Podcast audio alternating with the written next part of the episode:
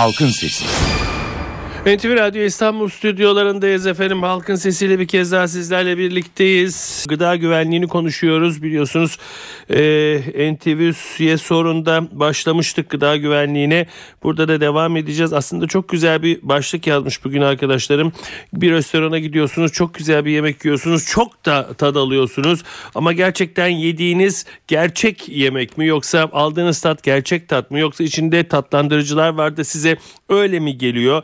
Ee, yani yediğiniz gerçekten e, aldığınız yemeklerden aldığınız şeyler gerçekten vitamin mi yoksa başka şeyler mi? Katkı maddeleri e, nedenli e, kabul edilebilir düzeyde? Bugün Halkın Sesi'nde kalan zamanımızda bunu konuşacağız ve İstanbul Üniversitesi İstanbul Tıp Fakültesi Onkoloji Bölümü öğretim üyesi Profesör Doktor Yavuz Dizdar'la birlikte olacağız. Hocam iyi günler. Günler efendim. Çok teşekkür ediyorum öncelikle bize vakit ayırdığınız için. Sağ olun. Rica ederim. Rica ederim. Birinci görevimdir. Sağ olun efendim. Ee, hocam katkı maddeleri gerçi e, tabii gıda güvenliği deyince akla hemen katkı maddelerin gelmediği söyleniyor ama en çok da e, bizim e, soru aldığımız, telefon aldığımız konu katkı maddeleri üzerine oluyor. Katkı maddeleri e, kanserojen midir, zararlı mıdır, değil midir? Katkı maddeleri olmadan bir e, gıda güvenliği sağlayabilmek mümkün müdür? Ne dersiniz efendim? Katkı maddesi olmadan gıda yapmak mümkündür. Tabii bu zaten geleneksel yöntem. Sorun oradan çıkmış. Bugün baktığımızda geçmişe yönelik olarak gelişmelerin bütün hayatın hızlanması, ürünün daha çabuk hazırlanması ama içerik olarak daha zayıf olması. Bu nedenle de tadının bozulması sonucunda katkılarla biz bunu bozulmadan tutalım ve tadı da benzesin felsefesi üzerinden geliştirilmiş. Aslında eti mayaladığınız zaman sucuk olur. Bu son derece lezzetlidir ama siz bunu tutup da enzimle değiştirmeye çalışırsanız elbette elde ettiğiniz şey sucuğa benzer bir şey olduğundan sucuk benzeri ürün diyorsunuz ve içine bir miktar katkı maddesini bozulmasın diye eklemek zorundasınız. Halbuki mayalanma işlemi zaten gıdayı koruyucu olan ana unsurdur. Dolayısıyla katkısız gıda yapılması aslında mümkün. Fakat siz işi büyük boyutta üretime geçirdiğiniz zaman ve hız faktörünü de içine koyduğunuzda elinizdeki gıdanın uzun ömürlü olabilmesi için katkı maddesini dolaylı olarak koymak zorundasınız. Vatandaşlarımız çok aklını kurcalayan sorunlardan bir tanesi bu katkı maddesi olmakla birlikte. Şu konuda da özellikle fikir sahibi olsunlar, bilgi sahibi olsunlar. Aşırı geçirilmiş işlem yani siz eti alıp da 5000 sınıftan geçirdiğiniz zaman bunu içine katkı falan koymak zorunda değilsiniz. Zaten bir şey olmaz. Mesela şu an piyasada satılan sosislerin genel özelliğidir. Dolapta açsanız da uzun süre üzerinde bir sonunda yıvış yıvış bir madde birikir. Yıkadığınız altından aynı sosis çıkar. Burada katkı olarak içine konulan bir miktar tabii malzeme vardır. Fakat zaten sosis sosisliğini yitirmiş durumdadır. Esas sorun bu. Çünkü beslenmenin bütün alanlarda eksik kalmasına neden oluyor. Siz tam buğday ununu kullanmadığınız zaman ekmeğin içerisinde istediğiniz kalitede besleyici unsuru tutamıyorsunuz. Beyaz kolay yenen bir ekmek elde ediyorsunuz fakat besleyici bulunmuyor. Bayatlamasın diye de bu sefer içine ayrıca katkı maddeleri koyuyorsunuz. 8 cins 9 cins katkı maddesi insanlar lütfen marketlerde naylon poşet içerisindeki hijyenik ekmeklerin üzerinde neler olduğuna dair küçük yazıları okusunlar. Kendileri de görecekler. Akıllarına gelebilecek her türlü deha düzenleyicisinden tutun. Bozulmayı engelleyici, bayatlamayı engelleyici unsur zaten öncesinden katılmış durumdadır. Ana sorun bu. Gıdanın içeriğinin bozulmuş olması. İçerik gelenekselin dışına çıktığı zaman yani siz gerçek kaşar yemiyorsanız bu da çabuk bir şekilde küflendiğinden onun içine katkı maddesini de dolaylı olarak koymak zorunda kalıyorsunuz. Hı hı. Bu da elbette uzun sürede bir katkı maddesinin vücudunuzda birikmesi ya da işte zararlı iki de eksik beslenmenize neden oluyor. Benim gördüğüm ama ana sorunumuz eksik beslenme sorunu. Bir yanda bir şey daha söyleyeyim. Katkı maddelerinin hepsi bir şekilde sağlık testinden geçmiştir. Yani bilinmeyen bir katkı maddesini koymak gibi bir kavram söz konusu değil.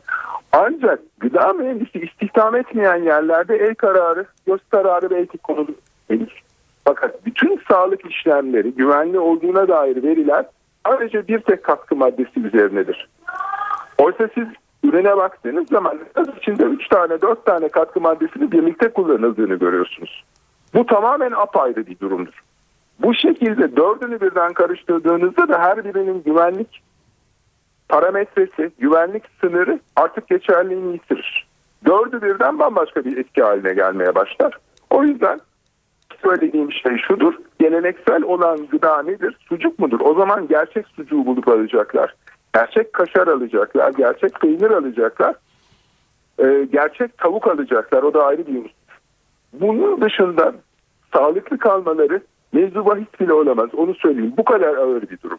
Mevzu bahis bile hmm. olamaz. Uzun vadede sağlıklı kalamazlar efendim. Peki hocam gerçek kaşarı, gerçek sucuğu, gerçek tavuğu bulabilmek için de e, gerçekten bu işten anlamak lazım. Yani bir markete gittiğimizde e, dediğiniz gibi o paketlerin üzerinde bir şeyler yazıyor ama çoğumuz da bundan anlamıyoruz. Aslında bugünkü e, paketleme sisteminde, etiketleme sisteminde e, nereden geldiği, o ürün hangi aşamalardan geçtiği yazıyor mu? Hayır yazmaz. Yani hangi aşamalardan geldiği yazmaz. Sadece üretici firmanın adı vardır. İçine konulmuş olan şeyler vardır. Ama bu zaten bir kural manzumesinin gerçekleştirilmesidir. Yani içinde yenecek bir şey olup olmaması var başka bir konudur. İçinde olanın etikete yazılması o bambaşka bir konudur. Yaptıkları budur. Yeni bir şey olmasa da etikete bir şeyler yazdığınız zaman kurallara uymuş olursunuz ve markette de yerinizi bulursunuz. Hı hı. Küçük boy üreticiye gittiğiniz zaman bu kadar tantanayı yerine getiremez. Düzgün ürün üretse de markete giremez zaten. Market almaz. Hı. O yüzden küçük ve orta boy üreticinin bir şekilde elinin rahatlanması gerekiyor. Yaygınlaşabilsinler. İnsanları açık süt içmelerini çok net olarak söylüyorum. İki gün önceki örnek bir kez daha bunu vurguladı. İlkokul öğretmenimiz nihayet açık süt almak konusunda bir tavır değişikliğine gitti ve köpeğini hiç süte hiçbir şekilde ilgi göstermeyen hayvanın daha tencereye konur konmaz ne kadar bir istekle sütü ve ondan tutturduğu yoğurdu yediğini gördü. Hmm. Bu mesela algıda değişikliktir. Bir şeyi hayvan yemiyorsa, talep etmiyorsa, sütü kedi içmiyorsa onu sizin içmenizin hiçbir anlamı yoktur. Çünkü süt kedi tarafından içilir. Evet. Bu tür örnekler üzerinden vatandaşlar gidecekler. En önemli dünyanın en gelişmiş olan laboratuvarına sahipler. Kokuları, koku duyguları ve tat duyguları. Bir evet. de yanlarına işi bilen, bunun gerçeğini görmüş olan babaları dedelerini alırlarsa ürünün iyisine erişmelerinde hiçbir sorun yok. Tek bir sıkıntı var. Pahalı. Çünkü gerçek olması gereken fiyatı odur. 4,5 liraya kilosu 300 lira mı 4,5 liraya yani aşağı yukarı 10 liraya sucuk satıyor. Küçük marketlerden bir tanesi dizi market. Böyle bir şey olabilir mi? 10 liraya sucuk satılabilir mi? Dilimlenmiş kilosu. Bunu bile bile alıyorsanız burada bir en azından çocuğunuzun önüne sucuk koyduğunuzu varsayıyorsunuz. Ama içiniz yine de olmadığını biliyor.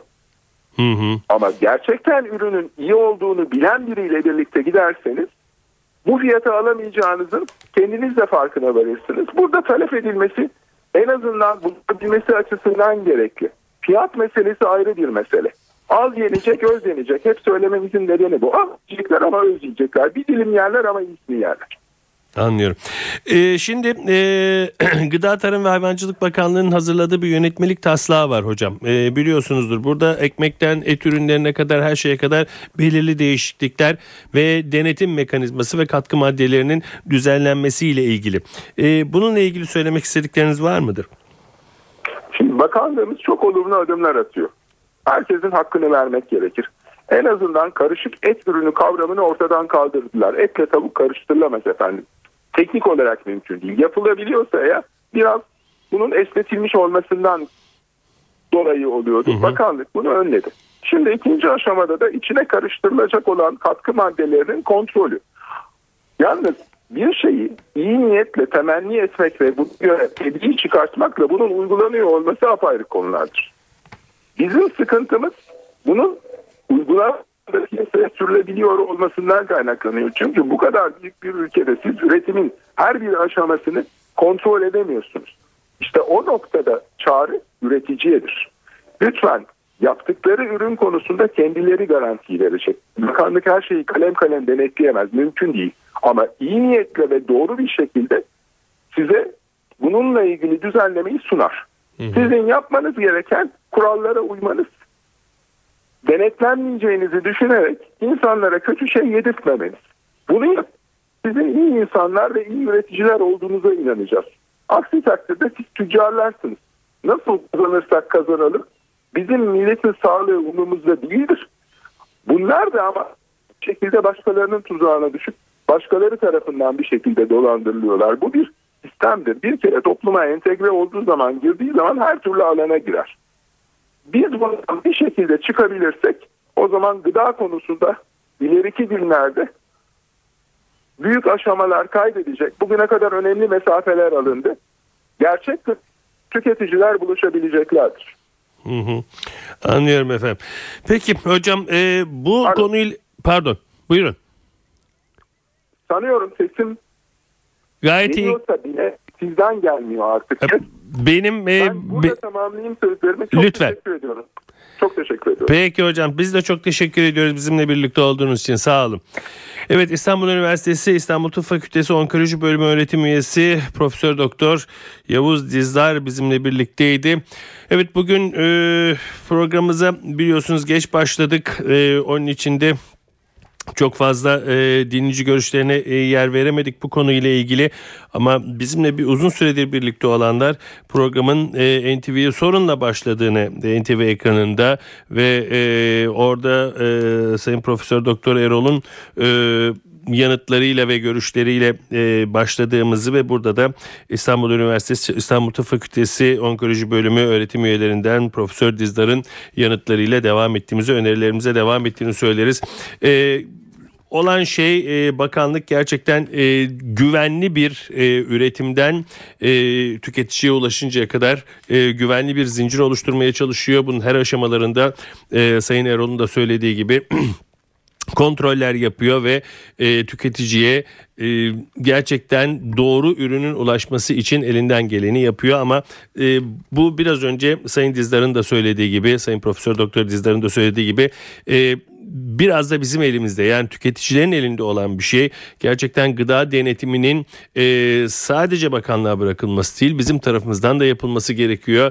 Etiketleri iyi okumamız gerekiyor. Aldığımız gıdalara dikkat etmemiz gerekiyor ve bununla ilgili bir sorunumuz olduğu zaman hemen bunu da tabii ilgililere bildirmemiz gerekiyor. Yediğimiz içtiğimiz şeye dikkat etmenin en önemli şeyi kendi sağlığımızı ön plana koyup bununla ilgili yediğimiz içtiğimiz şeylerin denetiminde kendimiz yapmamız. Evet efendim bugün de halkın sesinin sonuna geldik. Ee, gıda güvenliğini konuştuk. Bakanlığın bununla ilgili hazırladığı yeni yönetmelik taslağını konuştuk. Ee, ve e, bugün de halkın sesinin sonunu bulduk. Yarın yine halkın sesinde Önce e, saat 16.20'de uykuyu, uyku hastalıklarını enine boyuna ele alacağız. Evet doğanın dengesi yerinde oldukça, ırmaklar yolunda aktıkça yarın yine sizinle birlikte olmayı diliyoruz. Yapımda ve yayında emeğe geçen tüm NTV Radyo ekibi adına ben Sedat Küçükay. Saygılar sunarım efendim.